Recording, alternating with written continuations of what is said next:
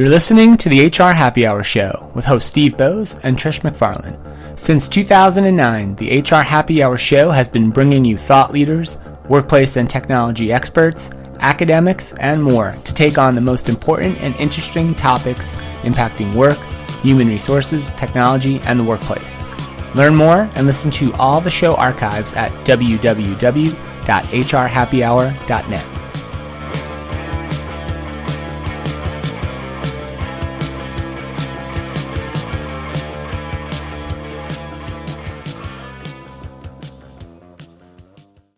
is Steve Boese. It is great to be with you. Trish McFarlane, uh, not with me today. She is on assignment. We say hi to her, and we will talk to her very, very soon.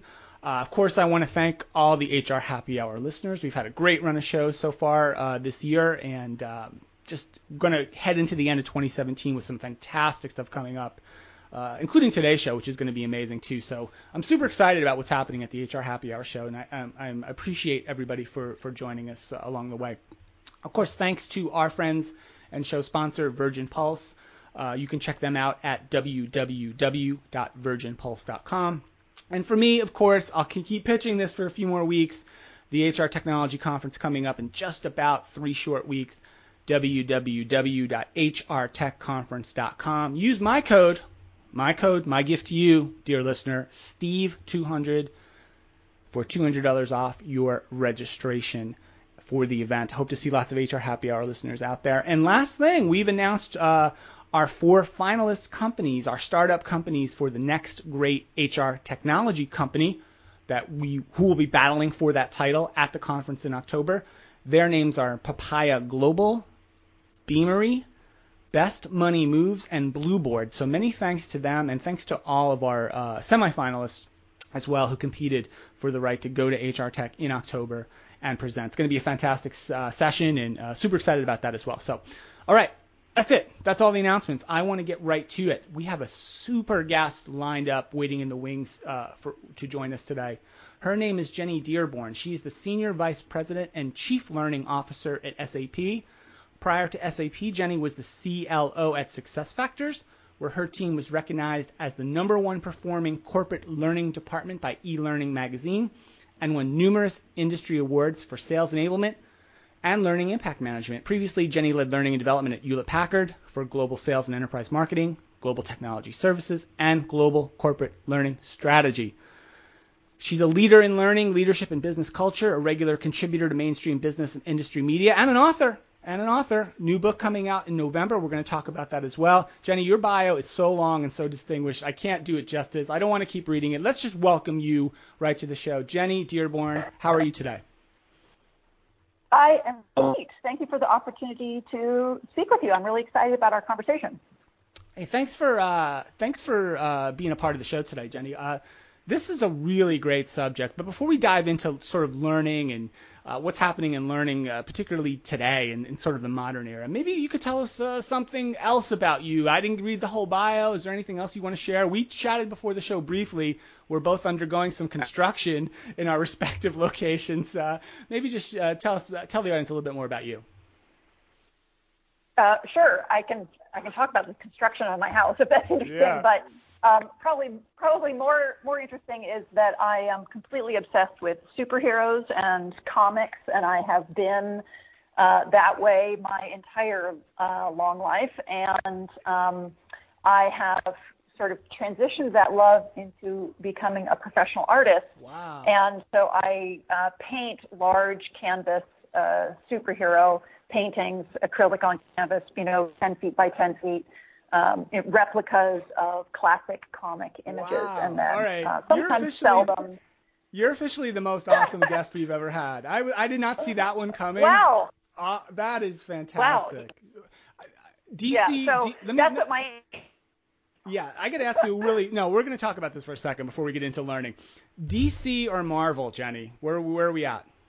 Um, well, both. Uh, so my home is a is a is a giant gallery of okay. of my art. I sometimes sell stuff, but my art is all over the world.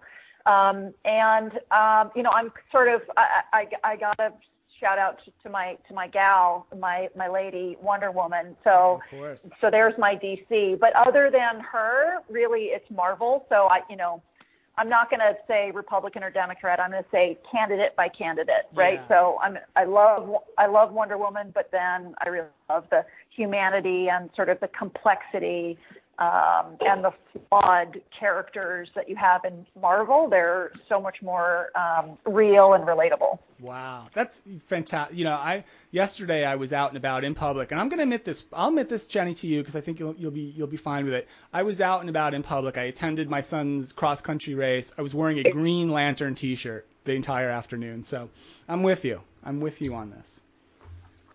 Yeah, well, I have I wear Wonder Woman um, uh, jewelry every day of my life. That is fantastic. So I have a I have a large silver wrist cuff uh, that I wear every single day, and wow. people think I'm nuts, but you know what? I am who I am. So it it all works out. That is amazing. All right, so we. I better stop because I would talk about comic books and comic heroes all day. Maybe we're gonna have to do another show, Jenny, where we that's what we talk about, and that'll be fun. But uh, cause I'm a huge comics guy myself, have been forever. The uh, let's talk about learning though, uh, Jenny. Chief Learning Officer, a big company like SAP, there's so many interesting things happening in learning. And, and I would maybe maybe we'll start with this. You've been in in learning at corporate or organizations for, for a little while. Maybe share with us one or two of kind of the most important, maybe more substantive changes in learning, in that, in, in, organizational learning in the last, say, five or ten years? Is it is it the technology changing? Is it the methods we're approaching uh, delivering learning in organization? Is it is it the focus or a commitment to, to, to training and development, or maybe it's something else? What sort of changed in, in your world in the last, say, five years? Um, I'm going to answer that a couple different ways. So I'm going to say the big scale changes because I've been in this field for a while.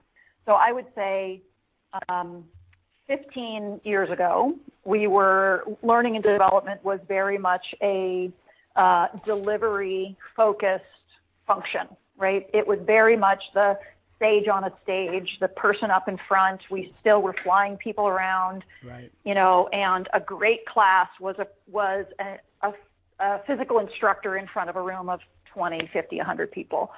Um, and then we changed as an industry to very much a design focused approach. Um, and, you know, we've had um, WBTs. Do you remember the day? Uh, and then we had, oh, sorry, CBTs on CD-ROM. Yeah, CBTs. Yeah, I do remember that, that term. Yeah.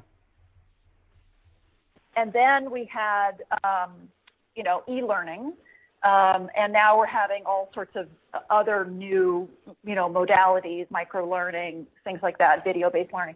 Um, and so really we went from a design focused approach to really a governance approach. So I would say in the last five years or something, um, our function is really coming to terms with we are no longer in control. Okay. Um, we are not the center. Um, this is not a command and control. I'm learning organization. I'm going to tell you what you need to know. I'm going to work with the client. The client is going to tell me um, what the learning and development is, and then if you want something, you got to get it from me, mm-hmm. right? right? So that was we're not in that space anymore. Content comes from everywhere, and our role is the governance and the facilitation and the platform and the space uh, for learning to happen, for learning and development to occur.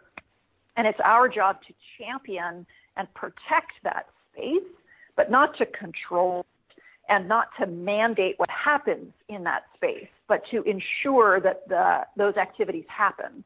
Um, but you know, I still meet learning leaders at, at other companies around the world who are who are in that command and control sort of mentality still, and that's that's very dangerous, I believe, in in um, sort of as we move forward as a function. Yeah, I, I, Jenny, I think you're uh, absolutely right about that. And it, it, raises some interesting challenges, though, for for CLOs like yourself, or just any leader in an organization who's tasked with not just making sure folks are have learned the things they need to know or have the correct skills uh, in order to to uh, fulfill a certain role in the organization, but also just to get get work done, get be more efficient, be more productive, meet the challenges of, of, of dynamic and changing marketplaces. So it sounds to me like not not having been in, in directly in learning, Jenny, it sounds to me like the role uh, of of the CLO or of a learning leader has gotten a little bit more complicated. Is that fair to say in the last five years as well?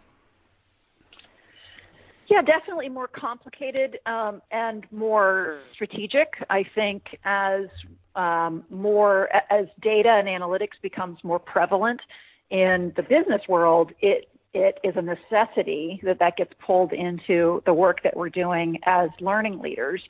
And I think that's catching some learning leaders off guard a little bit. So that's a probably a very significant aspect of, of complexity. Mm-hmm. Um, it's also the case that um, people in the learning function tend to uh, find themselves in this function after having done lots of other things, okay. um, either in HR or in corporations. Uh, and, um, you know, they are pretty well connected at their organization. Um, they they know the content and the needs of the business. So it's well, why don't you lead this function? You know, so they tend to be. It tends to be one of the last stops. Um, mm, interesting. In someone's career, and um, I, and I think that the role is changing very very rapidly, uh, probably faster than some chief HR officers who are hiring that learning leader, or if the learning leader, depending on where the learning leader sits in the organization. I think the role is changing faster than than whoever is hiring for that role is aware of. And um, so I think we really need a new profile for that uh, learning leader, uh, you know, that, that highest um, sort of thought leader that, that's driving the function. Yeah. And it's, it's very complex, and I'm not sure that the uh, industry is adapting.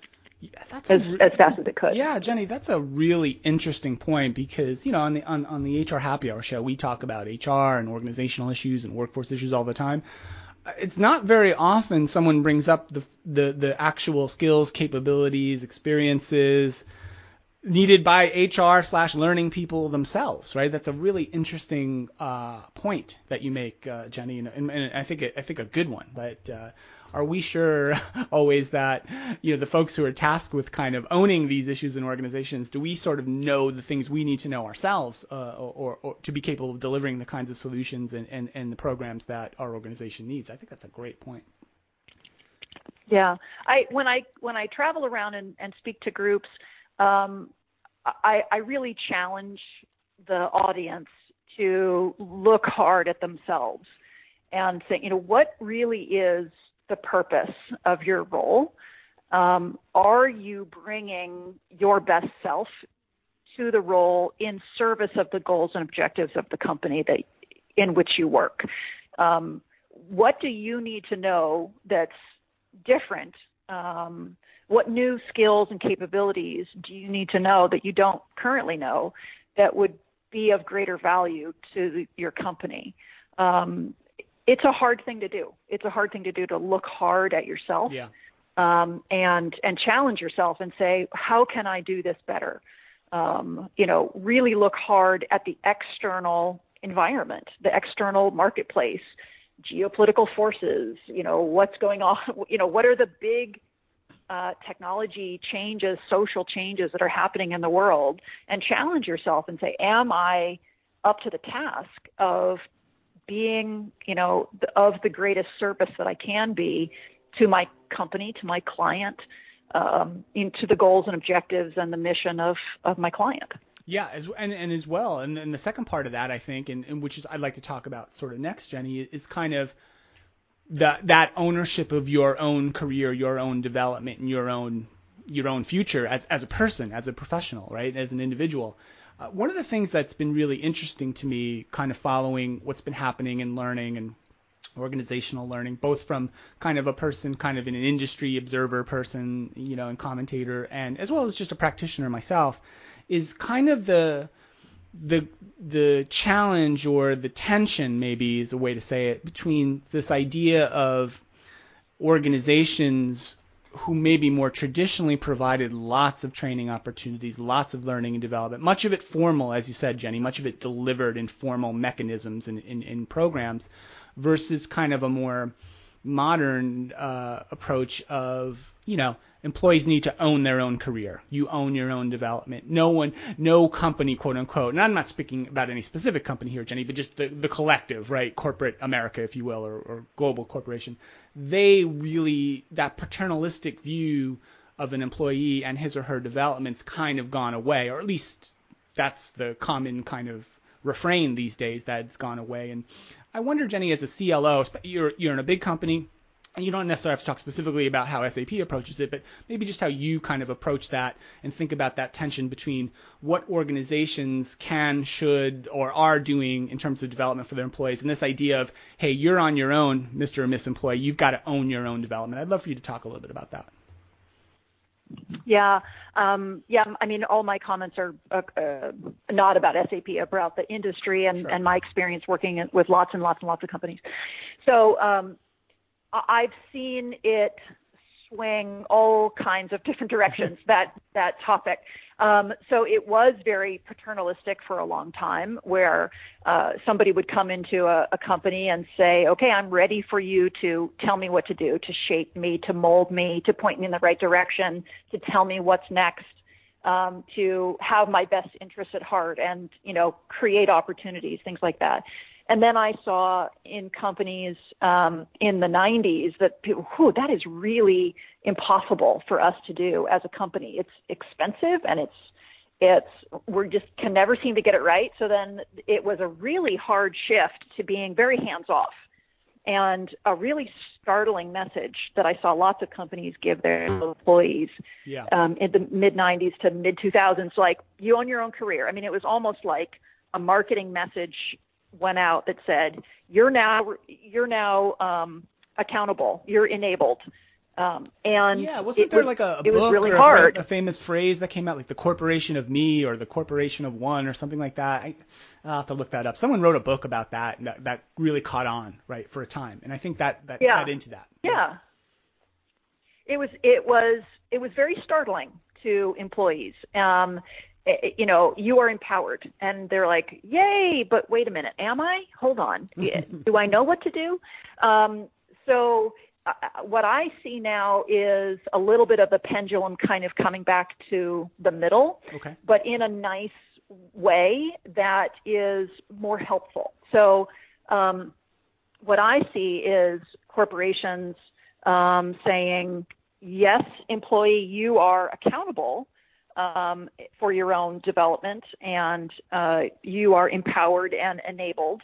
Um, but I'm really going to help you make these opportunities available, as opposed to what we did when the pendulum went the other way, or you know, swung in a an extreme direction. It was very hands off. You're accountable and for your own development, and all I'm going to do is give you a link to a Skillsoft catalog or something. right. And right. I, there's no no dig against Skillsoft at all. It was just like that's what that's what the answer was, um, and it was you know one tiniest fraction of one percent got some really high end um, you know face to face learning opportunities, really amazing things, and 99.99999 just got a link and and said you're accountable and that so that was two that was too extreme. Yeah. And again, no no dig at, against anybody at all. It's just I just saw that in lots of companies, um, and and really where I'm seeing now is um, companies being more selective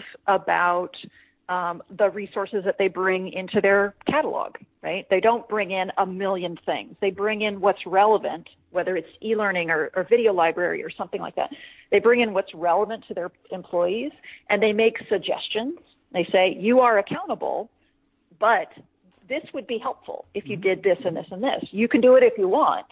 You don't have to, but if you did, you know, this is what we recommend. If you wanted to take the time, this is what we recommend. So it's it's it's not hand holding, but it's guidance and it's um, suggestions um, and it's a thoughtfulness from companies around where are you now, where do you want to go, here are the steps to get from A to B. You can go there if you want, but this is what we recommend. There's no guarantee if you do steps you're going to get this XYZ promotion, mm-hmm. but this would set you up um, nicely to be a, a strong candidate for that if you wanted to move that direction. So it's a nicer balance. It's a more um, human um, approach that's it really takes into consideration more sort of natural human motivations um, to how people are approaching this. And and that's really what's exciting about data and analytics because companies are applying now a, a much more um, data driven response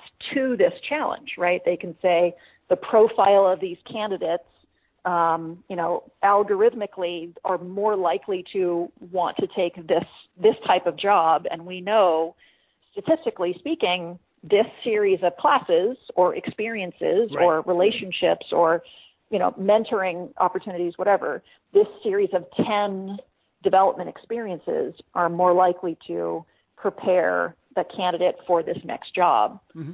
um, if they take this you know this path. So we, as companies, we can be we can be much more um, strategic in our use of our limited budgets, and we're not you know just sort of scattershot throwing out training, uh, but we're being very um, deliberate and precise about which learning and development opportunities would apply best to which type of candidate to make them ready for their next opportunity. Yeah.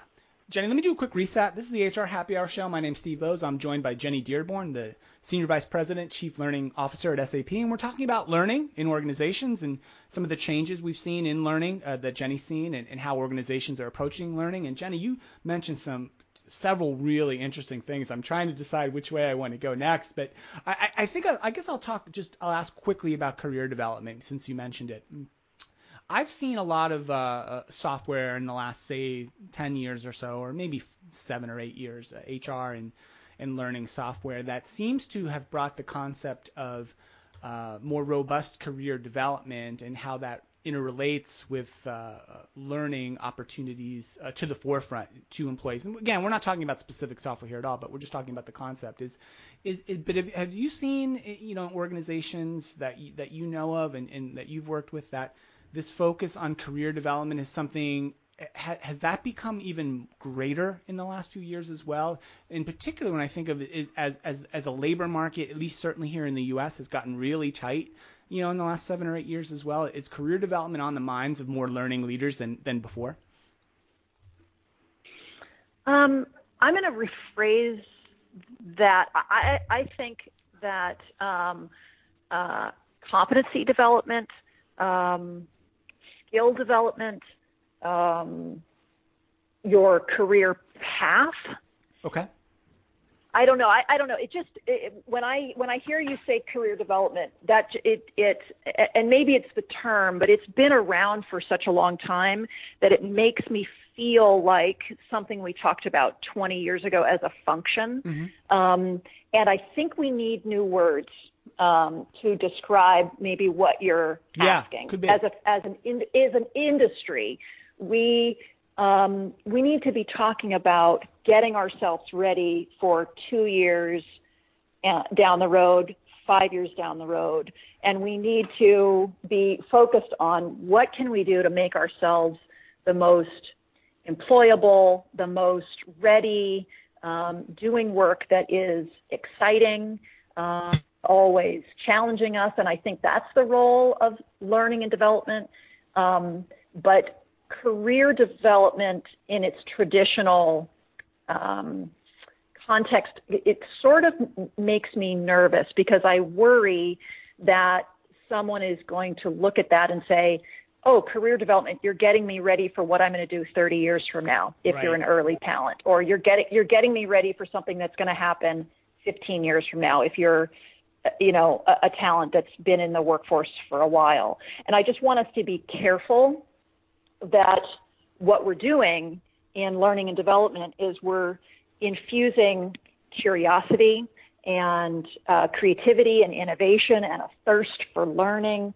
And uh, we are creating robust development opportunities to get people ready for what's next, which it might not be what eventually happens in their careers yeah lo- long term right so does that make sense? Yeah, it sure does. And you, you, I, you have re- rephrased your. No, I'm glad you did, Jody. This is why we have like people who know what they're talking about on the show, and, and we don't listen to just what I say. So, um, you talk, you mentioned you mentioned if Trish were here, she'd be making fun of me as well, which is great. So, it Jenny, one of the things I wanted to talk about, like uh, uh, just a little bit, and we, we probably can't get into it as much as I'd love to, but I, I don't know. I you know I should I didn't read all the detailed notes. I have a 16 year old son. Maybe you have kids. I don't know what if you do. I don't know what age they are, but they're entering or will enter a different world of work, say, than we did. At least that's for sure, right? And and certainly our parents did in, in such. And and you mentioned something about you know, kind of getting people thinking about the next couple of years or the three years and not necessarily that 30 year arc of a career, particularly at one organization, which is almost impossible to, to pull off these days, if, if anybody even wants to. And so I, I, you know, I'd love for you to comment a little bit about kind of preparing sort of the next generation, you know, and if we just want to talk about kind of entry level folks entering organizations, that's fine too. But if you do think about this at all, and I'm not sure if you do, if you think about kids or younger folks who are going to be coming up through uh, high school, college, maybe some sort of apprenticeship and such, what are the kinds of things you advise people on or you talk to organizations about in terms of getting folks ready for this really different kind of world where things are moving faster, 10 years or shorter, and, and you may not know for certain what the next 30 years look like? Mm-hmm, mm-hmm. This this is a topic I, I think about um, a lot and mm-hmm. uh, and talk to organizations about a lot and have written about and things like. So I have four kids. Um, they are uh, 24, 19, 16, and 13. No, nice. so you've got you've got a lot. 19, yeah, 15. you've got a good cross section. 14. There. Yeah. 14 sorry, the youngest is 14. He'll, he'll kill me I said 13.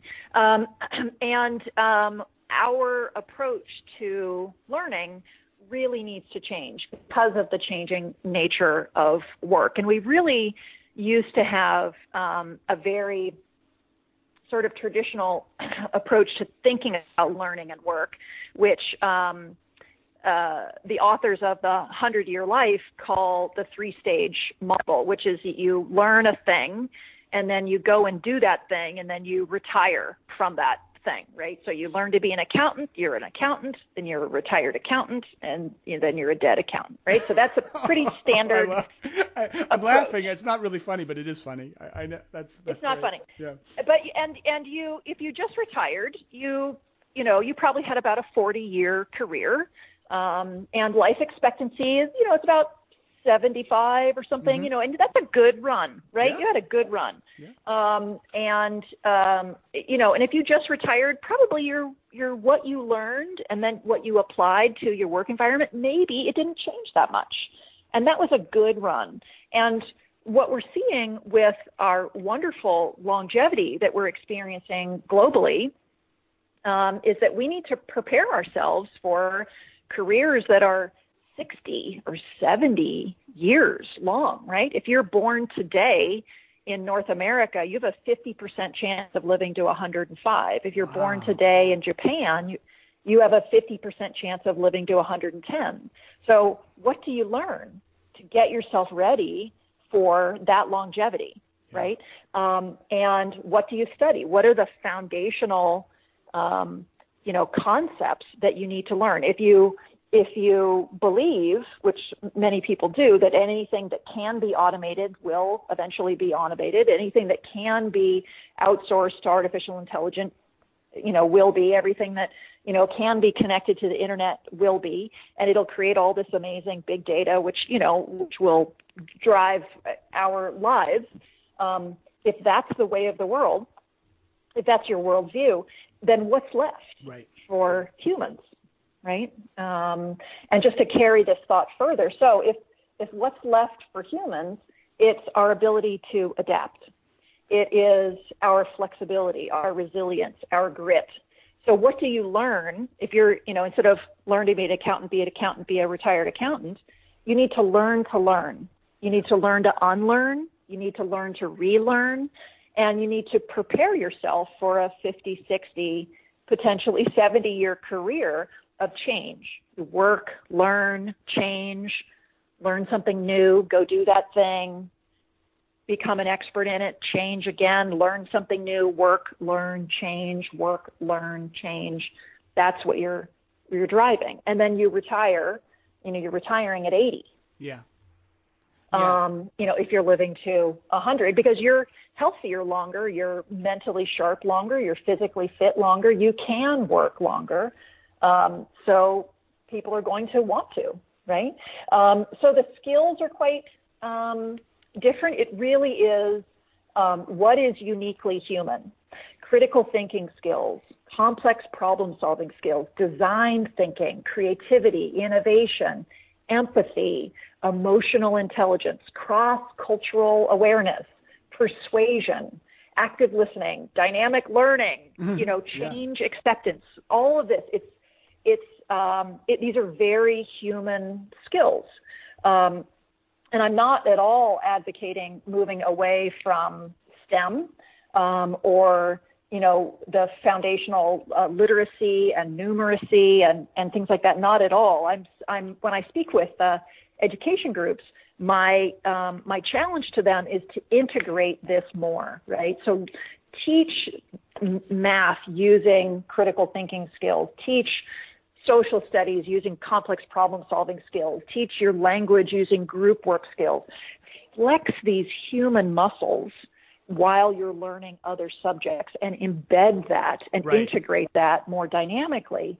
Um, because really, the best jobs, if your definition of the best is the highest earning, so I should say, really, the highest earning jobs moving forward will be technology based jobs. Um, so, you know, it really, and the highest earning jobs moving forward will be the ones that have high math skills and high social skills. So, your high human skills plus a really strong foundation in STEM. So, for my kids, I have one kid that's graduated from college, one that's in college, and two that are in high school. And, you know, uh, so I I, my counsel to them and any parent that will listen to free advice um, is um, it, it's a marathon, not a sprint, yeah. right? Uh, they need to be prepared for a long career, um, and that the more human experiences and human skills you have, the better. It, grounded in STEM, right? So, you know, what's the rush getting out of college in four years? Maybe five years and be a double major of uh, humanities and a science.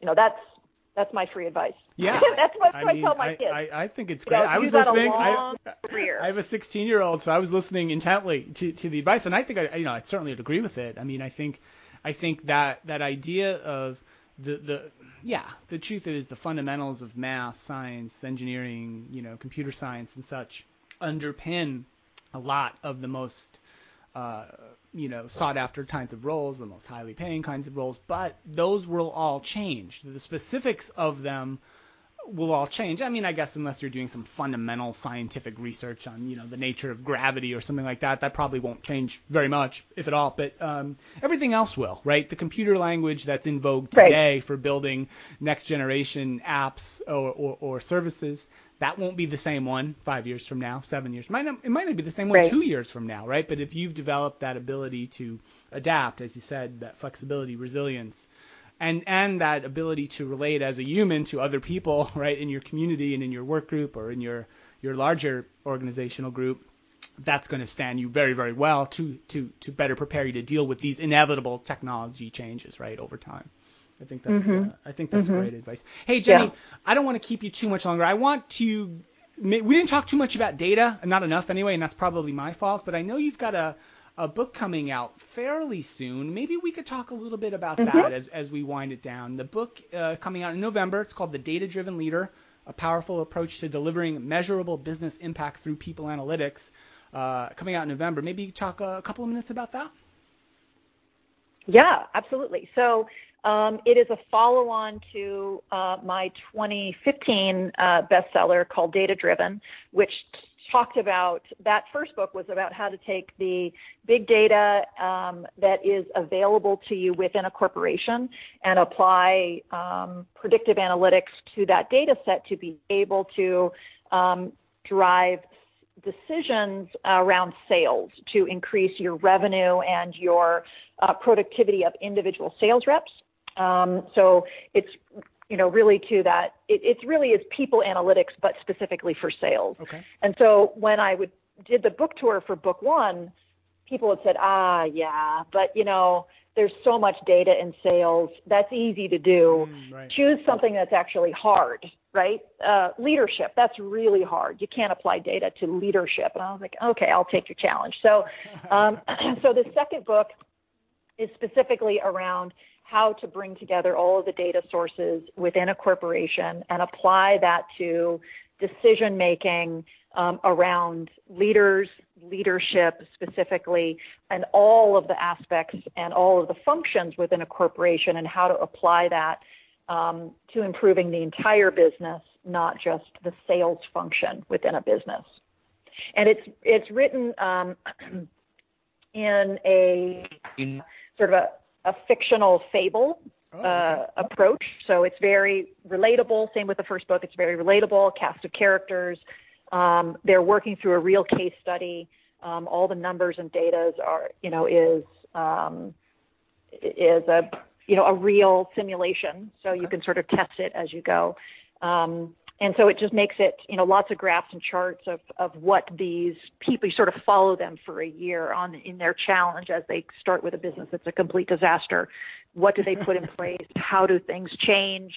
What are the results they see? You know, and kind of follow them uh, through the course of this year as they turn their business around. Awesome, Jenny. Well, thanks. And again, that's called the Data Driven Leader: A Powerful Approach to Delivering Measurable Business Impact Through People Analytics. Available in November 2017. I guess available everywhere, Jenny. Amazon, all the, the places where you get books these days. Yep. All right. Yep, online, in bookstores, everywhere. Are there bookstores left? I think there's one in my town. Maybe. left. Absolutely. Come Okay. on now. I know. Absolutely. A shout out for your local books. Your There- local I think there is one still. I'll, awesome, Jenny. This has been loads of fun. I, I want to thank you for taking some time to talk with us today. Uh, I'm super uh, great to meet you. Great to talk to you. Really excited to find another comic book geek in the world. So uh, that's awesome. And uh, thanks again for joining us. We really appreciate your time today. And, and definitely, uh, folks, check out the the new book when it comes out in November. We'll have the links and everything up on the show notes, uh, so you can you can connect with Jenny. Jenny, if people want to see your artwork, is that something people can see online? Is there a place for that? Sure. Yeah, we- there where- is. where do we go for I mean, that? If you, I guess, if you just, I think if you Google my name, there's plenty of um, pictures of me in my house with my artwork behind me, stuff like that. But you could see it. You could see it if you just Googled my name. All right, we're going to do that. We're going to check some of that out. So awesome. Uh, Jenny, thanks so much for joining us today. Uh, thanks for listening, guys, to the HR Happy Hour show. Quickly, thanks again to Virgin Pulse, our show sponsor, www.virginpulse.com. Uh, hope to see lots of you at the HR Tech Conference in a couple of weeks. You know how to find that stuff. I won't repeat that again.